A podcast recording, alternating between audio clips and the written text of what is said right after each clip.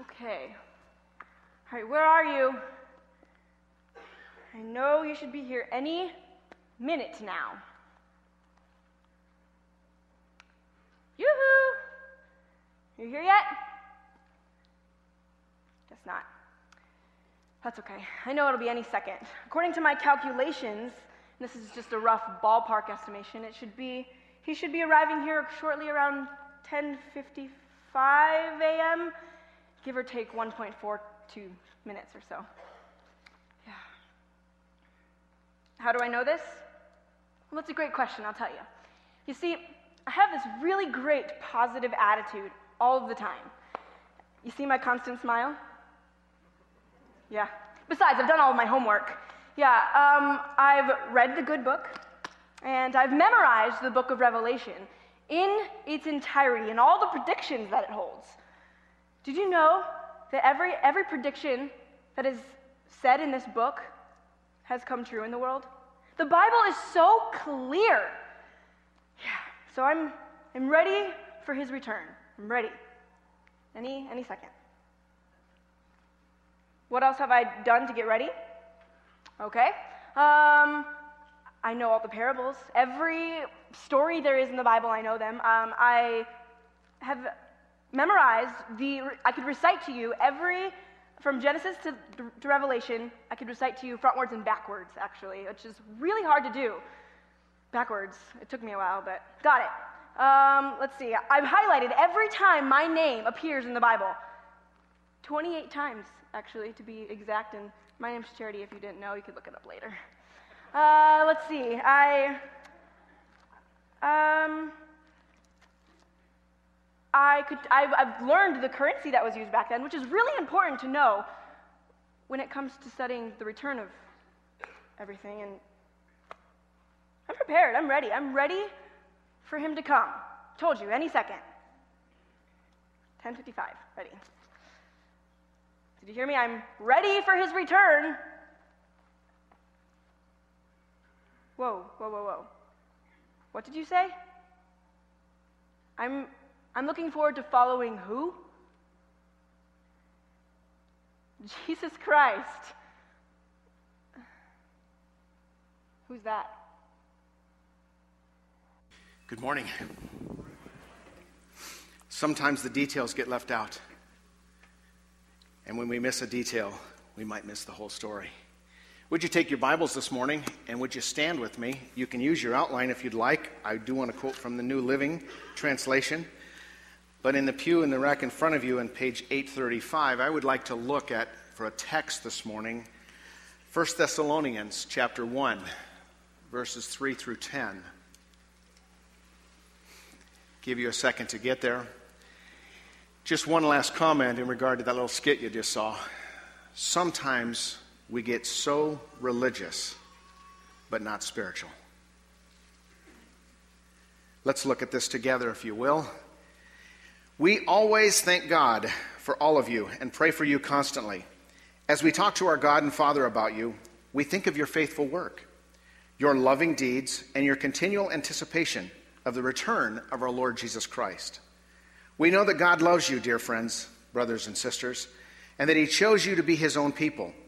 For when we brought you the good news, it was not only with words, but also with power.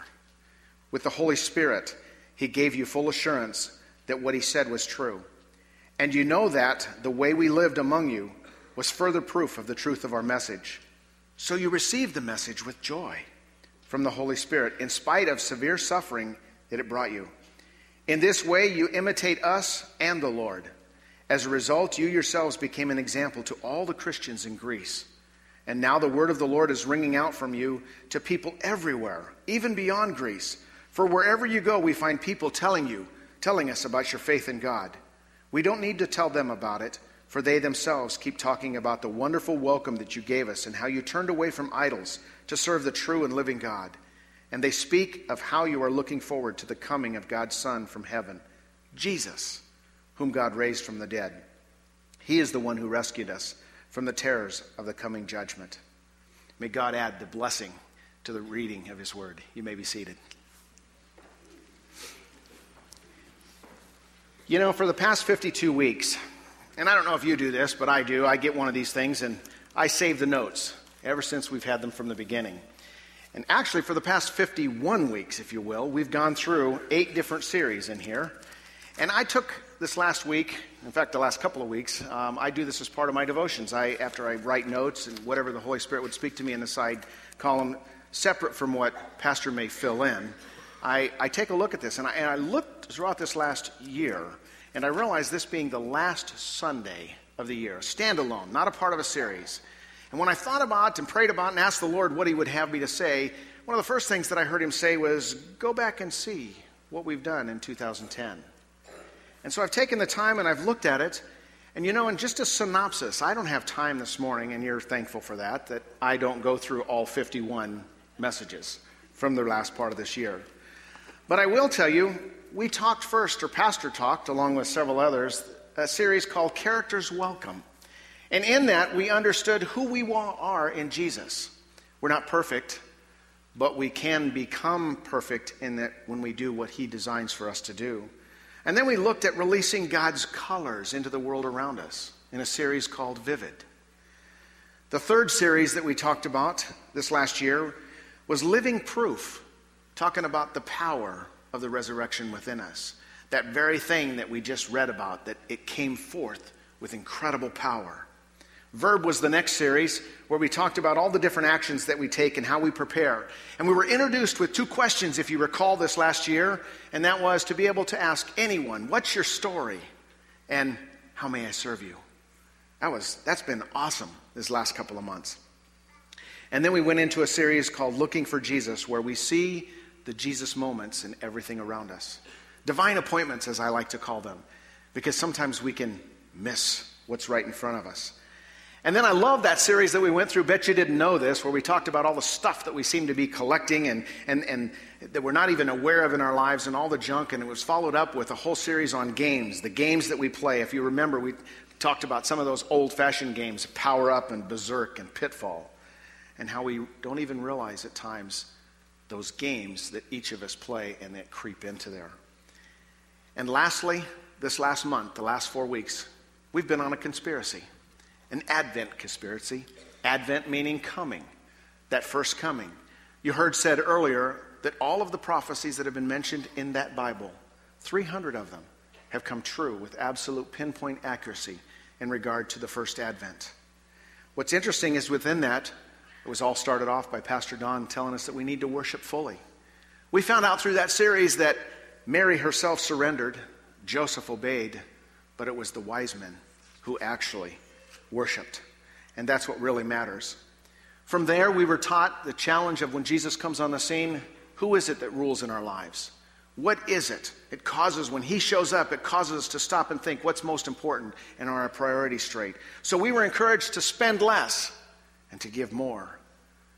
And not giving more in just in dollars, but to give in this season of expressions, not exchanges. And I would think that on this day after Christmas, I would love to go around the room and find out have we done that?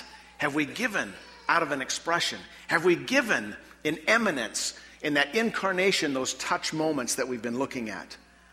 And then we saw last week through Pastor Jason where we talked about how important it is to love all, not just those who love us back, but are we willing to love unconditionally? And I don't know about you, but I looked at that this last year, and at the end of this 2010, I thought, how faithful have I been? What have I done? Am I really prepared and am I really ready? It all culminated this Advent season with the celebration on Friday night, Christmas Eve, and the birth of our Savior. And at the end of the year, we have a tendency to think, well, you know, just about another week away is New Year's, and we're going to start off brand new and wipe away the old. But I felt so led this year, since I had this opportunity to be able to say, let's look back for a minute. Because you see, how we began 2010 is nowhere near as important as how we finish. And I want to challenge you this morning with are you prepared to give an answer for how you finished? In our text this morning, Paul's writing to the Thessalonians, and it really applies to you and I today, even a little bit later. He starts off by thanking the Lord, and he's encouraging them. He reminds them of the grace and peace that's been given to each one of us, and he's encouraging them to continue in learning and growing. Even in the prayer this morning that we heard, no matter where we're at, we're going to praise Him in the great times. We're going to praise Him in the tough times because He's there. And, and we're encouraged not to be perfect, folks, but we're encouraged to be learning and growing and developing as we go through this. And we're also supposed to set an example. There are people that are always watching us. We should be mentoring somebody as well as being mentored by others. We should be in that process. And lastly, what I think is really interesting, what just stood out to me in the midst of this, is Paul says, I want you to finish strong. Somebody told me years ago, I'll never forget it, about 31 years ago in my ordination service. It was our assistant superintendent that spoke at that time. And there were two major things that I've never forgotten. And one of those that he mentioned to us is he says, no matter what you do, make sure that you finish strong because how you finish is more important than how you begin. You can build your whole life in ministry and have it all destroyed by one quick moment. And so it's really important for us to make sure that we finish strong. All of this, then, is to tell us, as Paul was writing to the Thessalonians, and as I speak to you this morning with boldness as well, that I want to encourage you in the work that has begun in each and every one of you in faith. It's endured through love because we love Him. That's the reason that we're here. And you know what? We continue in that, in the hope that Jesus Christ is coming. Which brings me to the first point, if you're filling it out in the outline, and that would be it's a constant proclamation of the message. Our lives are that constant proclamation of the message itself. To this you were called, Peter said, because Christ suffered for you, leaving you an example that you should follow. And I love it. Paul even said, Follow my example as I follow Christ. So I would hope that you could look at my life as well and say, I may not be perfect. He's not perfect, but can I follow him? Is his example something that is worth following? I would hope so. And the only way to really know that is by being in the Word, by heeding the message that we've been given. You see, it's a constant process of growing. And as I mentioned, how we finish 2010 is far more important than how we began. He goes on in verse 6 where he says, And so you received the message with joy from the Holy Spirit in spite of the severe suffering uh, uh, that it brought you. In this way, you imitated both us and the Lord. As a result, you yourselves became an example to all of the Christians. And then toward the end of that, in verse 9, he says this But we, for you yourselves, keep talking about the wonderful welcome you gave us and how you turned away from idols. Now, that sounds pretty strong. And I don't know if, what your concept is when you think about idol worship. But mine certainly wasn't what I thought we discovered throughout 2010. I thought of something that would be set up in front of me that I would bow down to, or that would be something like, and I certainly don't do that. But what we discovered through some of the series that came to us from this platform right here was the very fact that we allow stuff to get in there. We allow games that we play we allow all kinds of things that were vying for our attention to become more and more of a priority. Thus, it really has become an idol. And I think the message for you and I today in 2010 would be to say, has the Holy Spirit revealed areas in our lives that maybe we've set up something as an idol that's a little more important than spending time with Him, that's a little more important than being obedient and reaching out to some of those around me? I think we've got to be careful of that. But that brings me to point two, and that is a conspicuous change of lifestyle. When people look at you, do they see that you're different? Or do you so blend in that you've become a chameleon? It's easy to do, especially in the culture we live in. And so, our challenge, my challenge isn't just to you, it's to me as well. What's your testimony? If somebody were to ask you, What's God doing in your life right now? What would you tell them? See, in verse 10 of this particular portion of my text, he says, And they speak of how you're looking forward to, to God's Son coming from heaven, Jesus, whom he raised from the dead. You know, all my life, and I won't tell you how old I am, you can figure that out. But all my life, I have been told Jesus is coming, and he's coming soon. And I can remember a lot of the legalities that were in the church. I, I can remember, folks, back when we couldn't go to the picture show because if we were caught in the movies, Jesus might come and I might be left. I can remember those kind of things. And you know, for, for, for hundreds of years now, for centuries, it's, it's been told over and over again. You know, Jesus is coming, almost to the place that where we've gotten desensitized to it. That it takes something like a little skit like this to be able to say, to overemphasize, to remind us once again. And I, and, I, and I find it rather funny that Peter says in his word, keep reminding them of these things, even though they know them. We need to be told that. And so this morning, I'm reminding you, he's coming soon. But how soon is it? How close is it? I mean, could charity be right? Did it happen at 1055 and we missed it? I think not. okay? How close are we? I was reading a book recently that just really caught my attention by Dr. Jer- David Jeremiah. It's entitled, What in the World is Going On? And he makes this quote Never in my lifetime have I read such jarring headlines, distressing news analysis, or dire predictions for the American today. Things are getting so chaotic that many pundits are using the term perfect storm to explain a confluence of wide ranging food shortages, record high fuel prices, and natural disasters. Now, I'm not here wanting to scare you today, but I think in the times that we live in, in the beginning of this 21st century, in these first 10 years that have been taking place, times are getting more scary and more fractionated, aren't they? And if we look around us, we're seeing an awful lot more of the signs. And yet, Jesus told us in John's gospel, it says, Do not let your hearts be troubled, and do not be afraid. We need to be comforted. So, what's the point? The point is this point number three is we have a conscious anticipation of his return. So we see that we've had the constant proclamation of the message. We've been instructed in all of 2010 how we should be living and how we should be reaching out and how we should be having an impact. And then we also, there should be a strong change of our lifestyle as the Holy Spirit speaks to every one of us a little bit different, and we respond to that.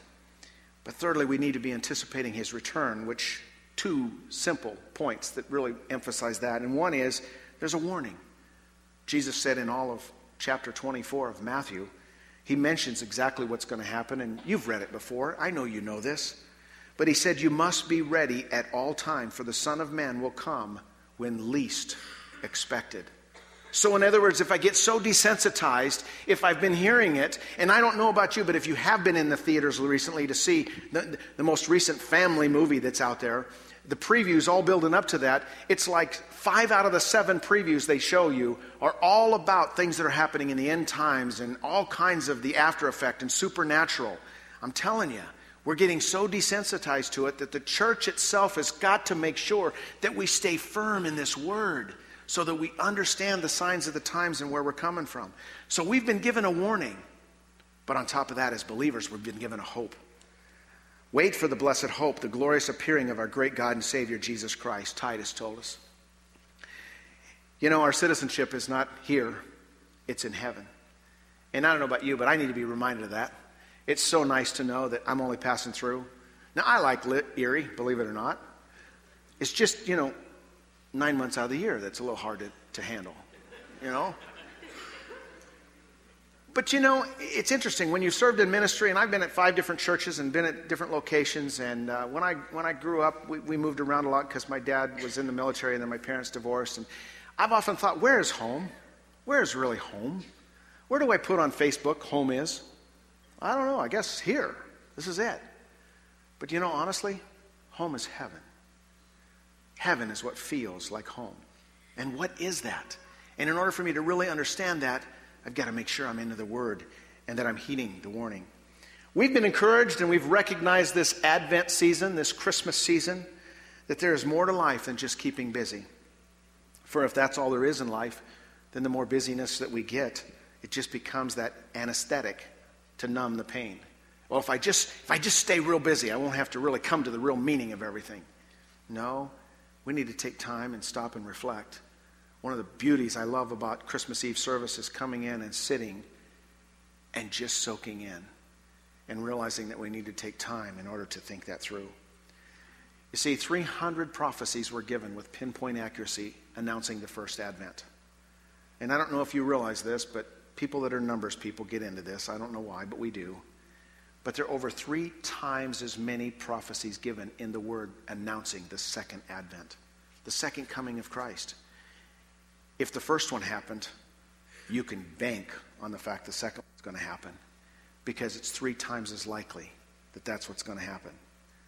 The Lord Himself spoke of the wisdom of discerning the signs, as I already mentioned in Matthew 24. He said, You better be ready. You better understand the sign of the time. You better know what's happening.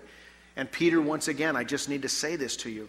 He said, Keep reminding them of these things, even though they know them. Could it be today? Could it be before New Year's? Oh, surely it won't happen before I get married. Surely it won't happen before I have kids or grandkids Oh, well, I'm later in years now, so it can happen now, right? But at some point, we had this discussion around the dinner table a little bit last night. And, and, and, and, and, coming around there, one of my kids says, Well, maybe one generation will just stop having kids. Yeah, right. Just doesn't quite work that way. Then we would kind of know. We just keep moving. Well, in these days, one very significant thing that we need to keep our eye on, and even in Dr. David Jeremiah's book, he mentions 10 signs that we need to be aware of. And I was, I was really impressed with all of them, but one really caught my attention. As you know, that two months ago we took a trip and we went to place called Israel, the Holy Land. And we need to keep our eye upon what's happening in Israel. What's really interesting is you have this tiny little country that's about the size of New Jersey. Six million people are there. And yet, you won't find a country that is more mentioned in the news, in the national news, than Israel because there's something happening and something going on. And, and why go to Israel? Well, I've asked John and Christine Mara if you will come up here. And as they're coming up here, I want to share a quote with you because I'm going to have them share just a little bit about why did we go to Israel and what did they experience when we went there. But I agree with the Rabbi Elon who made the statement. He said, I believe that if you do not know how to read the Bible, you cannot understand the daily newspaper. If you do not know the biblical history of Abraham, Isaac, and Jacob, then you cannot possibly understand the miracle of the modern state of Israel. I'm telling you, folks, we're living in what's called last days. John and Christine, you had a chance to go with us. We took 22 of us and went to Israel. Why did you go? Well, I know for me, um, for a long, long time, I've just always kind of had this urge. I just, I, you know, it's something you want to do and it's just kind of in the back of your mind. And I kind of put it in God's hands to just kind of let me know when. And things came up that everybody in the church, we were going, and it's just, I just knew like I knew.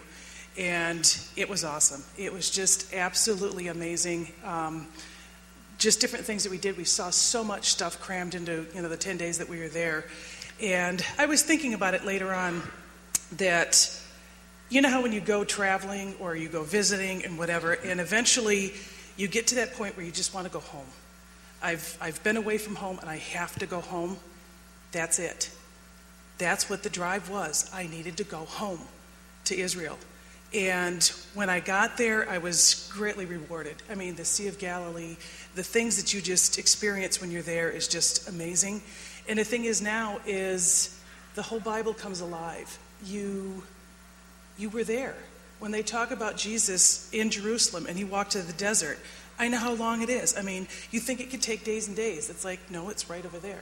And how can there be Bedouins right in right so close to Jerusalem? They are.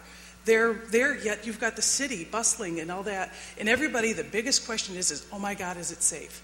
Absolutely. It's no different there than it is here. And everybody's like, well, there's going to be shootings, there's going to be this and that. There's more of that going on here. There was none of that when we were there. We didn't hear of anybody getting anything. There's little kids playing in the streets, and moms and dads are not sitting there guarding over them. Oh my God, somebody's going to kidnap them. They're just living their lives and just bustling and doing their thing. And, you know, so it's no different. But what it does spiritually is just amazing. So, would you recommend, especially for some people, going that far is quite a ways? Yes. It's not necessarily real cheap, but we were able to pull together a group thing. What would you say to others? Why should they go? You need to go home.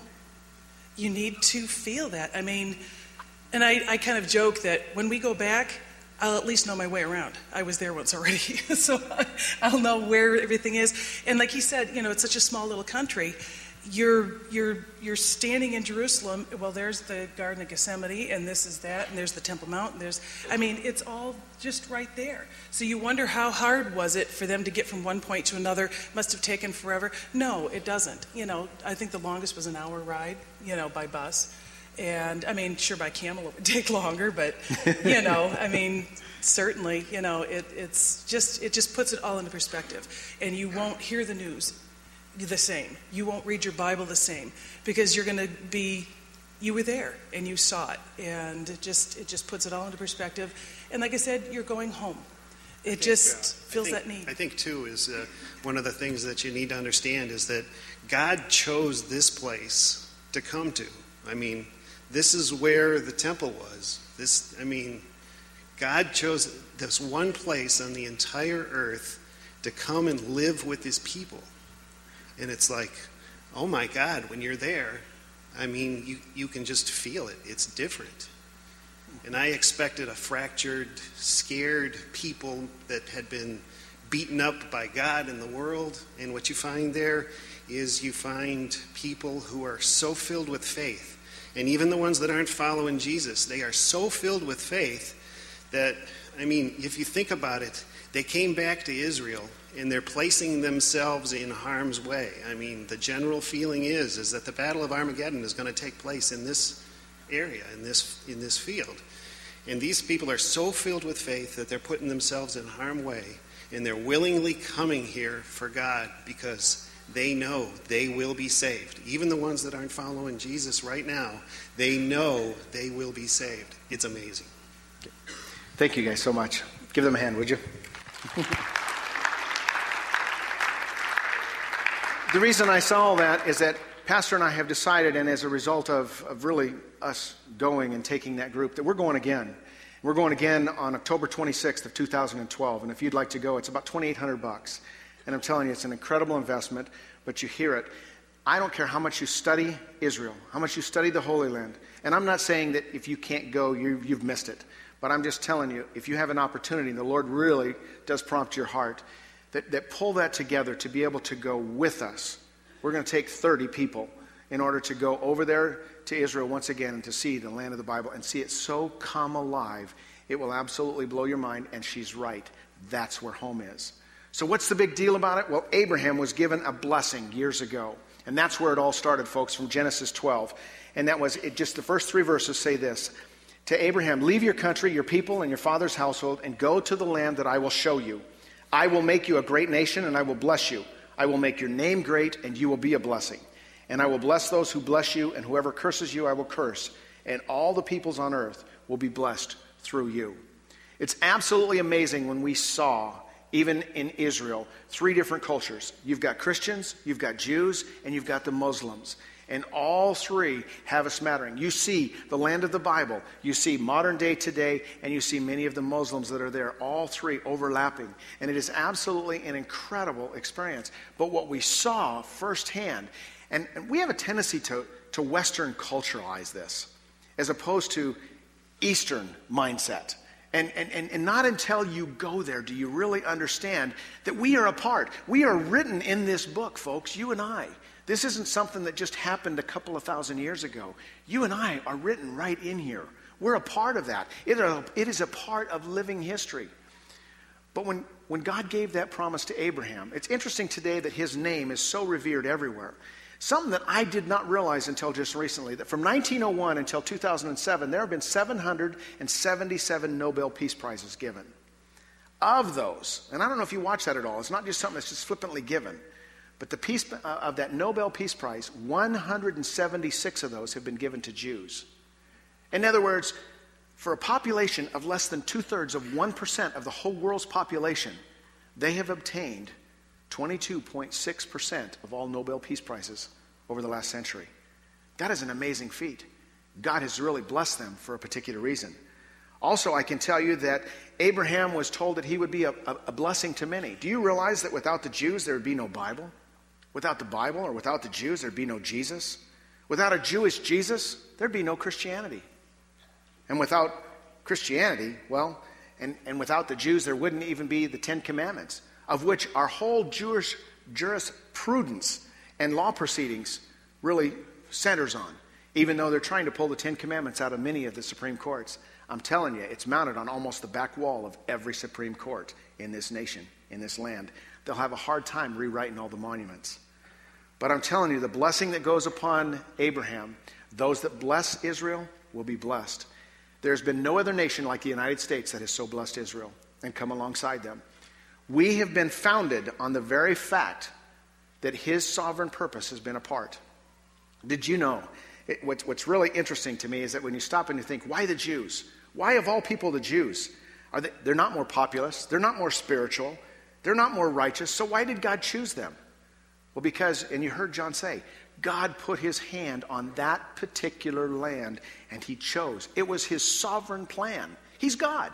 He gets to do it. But listen to this. In Deuteronomy chapter 11, verse 12, it says, It is a land that the Lord your God cares for. The eyes of the Lord your God are continually on it from the beginning of the year to its end. God says, I'm watching over Israel. And if you'll pay attention, you'll know what's going on. If you want to know what's happened in the second coming, if you want to know what's happening in the last days, you'll keep an eye on Israel, not on the United States. We've been blessed, folks, simply because we have been blessing to Israel. And I'm telling you, what's really interesting about that is I think that blessing is beginning to lift.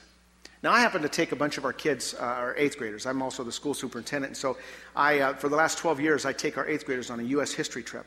And we go down to Washington, D.C. And in the middle of Washington, D.C., is this big, white, tall structure, 555 feet. It's called the Washington Monument.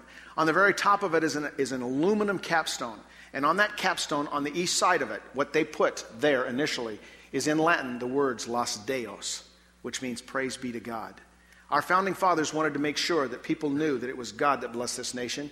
And there's a decree in all of Washington, D.C., that there's no building that can be built higher than a certain level, that that Washington Monument needs to be at the top. Now, you and I can't see that, it's only heavenward. So, when, when they actually constructed that, they came down to the 490 foot level when we're on the inside. And in there, where it talks about the construction of it, they had a replica of that. But did you know that three years ago, they actually turned that thing around and they changed what the construction of the monument was and took out that particular verbiage. When the National Park Service was questioned on it, they said, Oh, we made a mistake and we're trying to fix it. I've been there the last three years.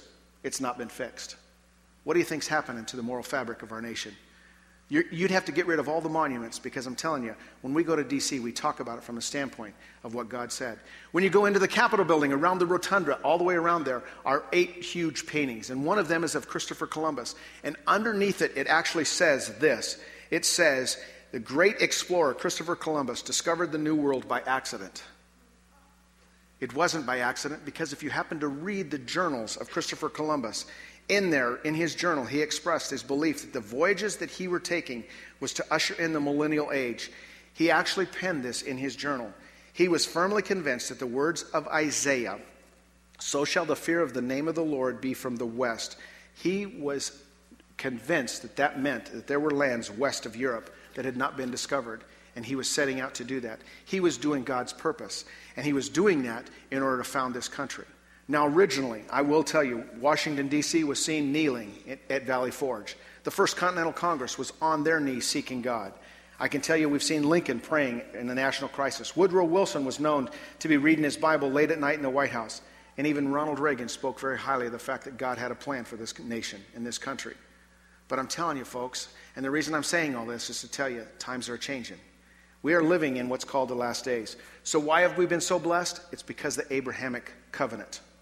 But if we cease to partake of that, if we cease to bless Israel, there will be a curse that has actually been told. You don't believe me? Come with us next time when you go to Israel. You'll see it. It will make it come alive, just like you heard those two say. What is happening in our country today? Well, you know, in 1954, they put in the words in the Pledge of Allegiance under God. There's a group of people now trying very hard to get that out because we, they don't feel we're a nation under God. What is happening to us? I believe it's the believers, the Christians, that are holding things together. And we have got to still maintain and be firm to exactly what we've been called to do. One interesting thing, and for the short sake of time, and I'm looking at this, I want to be able to really get in what's really important. But you know, we've been likened to the Roman Empire and to the Greek. And there has not been a civilization today that's lasted more than 200 years. We're 234 years old. But I'm telling you, the moral fabric is really decaying in our nation. You don't believe me? Well, listen, Dr. Carl Zimmerman, not our Dr. Carl Zimmerman, a sociologist in 1947, pinned 11 things that he found that actually were the start of what was the demise of both the Greek and the Roman culture. Listen to this. Tell me if we have any of these. No fault divorce, increased disrespect for parenthood and parents. Three, meaningless marriage ceremonies, defamation of past national heroes, acceptance of alternative marriage forms, widespread attitudes of narcissism, hedonism, and feminism, a propagation of the anti family sentiment, an acceptance of most forms of adultery, rebellious children, increased juvenile delinquency, common acceptance of all forms of sexual perversion. If you don't think we're there, then read again. If you don't think it's in the Bible, look at 2 Timothy chapter 3, 1 through 5. It talks about in the last days, this is what's going to happen. And I didn't have time to go into all that, but I say all that to say that the second time, the second coming is very, very short. What's happening to our country? We were founded on submission to Him. We were founded on the very premise that our national leaders actually took time and thanked God and asked for His blessing upon everything that we're doing. And that is slowly, slowly, slowly being lifted. And when it does, I don't want to be here. I don't know about you. We can't expect God's blessing anymore. Verse 10 in my text says, And they speak of how looking forward to the coming of God's Son heaven, from heaven, Jesus, whom he raised from the dead, he is the one. Now, let me tell you partially what's going to happen. Scripture is very clear. There is going to be a second coming of Christ. Specifically in Revelation, it talks about Jesus will come once again, a second time, and set foot on earth. That's when he will plant his feet. Typically, it will be, or specifically, I should say, not typically, but specifically, it will be in Jerusalem. It will be in the area of Megiddo. We saw this big, huge valley. It was absolutely spectacular and gorgeous. There's a military base right in the middle of it, and many of those planes, when they take off, and we were standing up at the top of the mountain and there, looking over that particular region. And as we were standing there, all of a sudden one of these jets just came t- taking off and just flew up and over. Just gave you goosebumps and chills. But we looked out over this absolutely beautiful valley, realizing Scripture tells us that when the ten nations gather together and, and descend and come down, I mean, they are going to be a hundred times larger than Israel. But Jesus says, no, it ain't going to happen. He's coming back again, and he's going to whoop the tar out of. He's going to kick some behind of Satan. We know it's going to happen. However, Scripture also says that just prior to that happening is a time of seven years of tribulation. The first three and a half are going to be a time when economics come together under a one world system.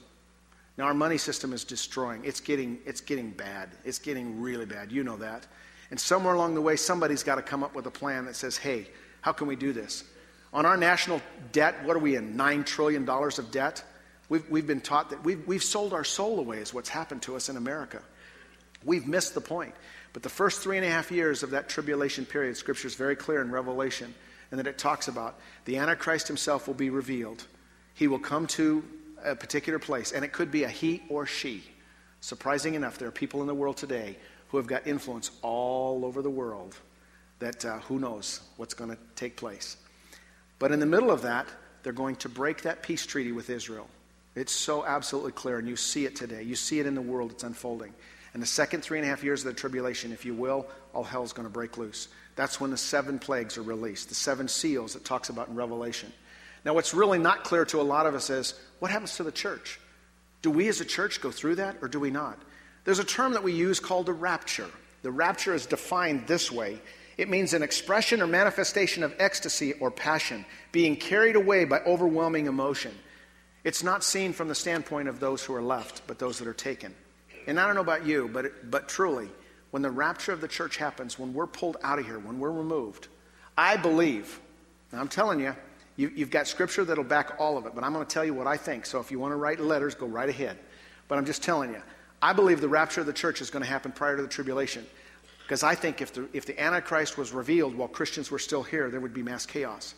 I personally think the Antichrist is going to be revealed when the Christians are gone. Do you realize today in our nation, even though we're not a Christian nation, if all of the believers were caught up instantly right now, about 25% of America would be absolutely removed. What would that do to the United States? That would be similar to you finding out you have cancer in your body and all of the healthy cells were just removed so that the cancer could just fight itself. That's exactly what would happen to America. Is America actually mentioned in end times? Not specifically. My belief is that it probably will join up with one of the 10 European nations in an ally against or in that peace treaty with Israel during that tribulation period. And at the middle part of that, that's when the Antichrist is going to say, okay, now I have absolute power, dominion, and control. You will worship me. And the only way that you can buy and sell things is through a mark. Because we all know credit card fraud, well, we got to do something about it. And they'll come up with that chip. That chip's already been developed, it's already been out there. But Scripture tells us it's actually going to be implanted on the right hand or in the forehead. And if you don't have the mark of the beast, you won't be able to buy. Now, why is the Bible not so clear when the Christians are taken up? Because it's kind of like if you knew exactly what was going to happen, when it was going to happen, you would live like crazy up until that particular point.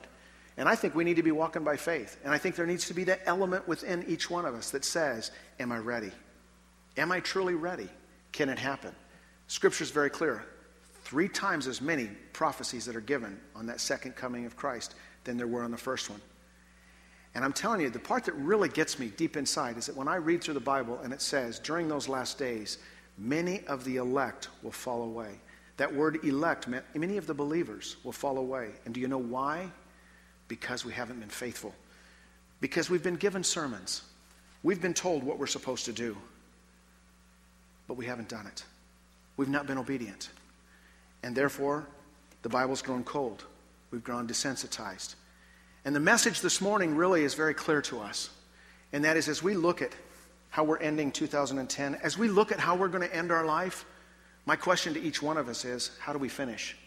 Because it's how we finish that's far more important than how we began. Yes, it's important to come to faith in Jesus Christ, but then what? I remember as a teenager when I got saved, and I'm thinking, okay, I got saved, now what? Now what do I do? What am we supposed to do now? Well, that's the second half of your outline. And I'm going to give you that in two quick points, honestly. And that is the first one is this, because we're told to encourage each other with these words. This is encouraging. I don't know about you, but I get a little fired up. Can you tell? Number one, I turned to number two. We should be looking for him. We should be looking for him. Listen to this. Dr. Wayne Grudem, a professor of systematic theology, made this statement. I didn't say this. He suggests that to the degree that which we are actually longing for Christ's return is a measure of our spiritual condition.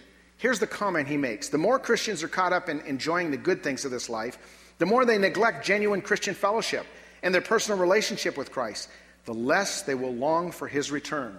On the other hand, many Christians who are expecting suffering or persecution, who are more elderly and infirm, and those whose daily walk with Christ is vital and it's deep, will have a more intense longing for his return. That's true. I've noticed the older I get, the easier it is to look forward to it. When I was younger, I didn't want it to happen. But I'm telling you, what he's telling all of us is that we need to be reminded, we need to be encouraged, we need to say, listen, we got to be looking for him. It could happen at any time. And do we know what that means? Do we know what that means? It kind of reminds me of, you know, working in the shop and when the boss leaves, all the guys who have no moral fiber, no moral fabric, will do nothing. They'll do whatever the minimum is to get by, knowing that someday he's coming back and he's going to say, Are you ready? And have you been found faithful? Have you been preparing in the quiet times? Have you been preparing where, where it's needed most? In just a couple of chapters over in 1 Thessalonians 4, he says this Brothers, I do not want you to be ignorant about those who fall asleep, or to grieve like the rest of men who have no hope. We believe that Jesus died and he rose again, and so we believe that God will bring Jesus back with those who have fallen asleep. And verse 15, I absolutely love this. According to the Lord's own word, he said. In other words, the Lord himself said, Be ready. Be ready because it can happen at any time. It suggests that basically, as Paul said, there's a mystery out there, but that mystery can be revealed as you press in and as you seek Him. That's another reason why I think the word rapture is appropriate, in the fact that we need to be ready. We'll be caught up to be with Him, not before the dead in Christ. And since God is the God of over time, He can do whatever He wants. He can pause it, and they've often wondered. I've heard people say to me, Well, sh- when I die, should I be cremated? Should I just be buried because the dead in Christ will rise? It doesn't matter. It doesn't matter. God has a plan and He knows what He's doing. We came from dust, we're going back to dust. It's our soul that really matters. And is it really ready? And then the second thing is should we be looking for Him? We should be living for Him. Now, we could do what you saw up here earlier. We could, we could have it so memorized, we could have it so down, we could have it down, we could pinpoint it to the minute.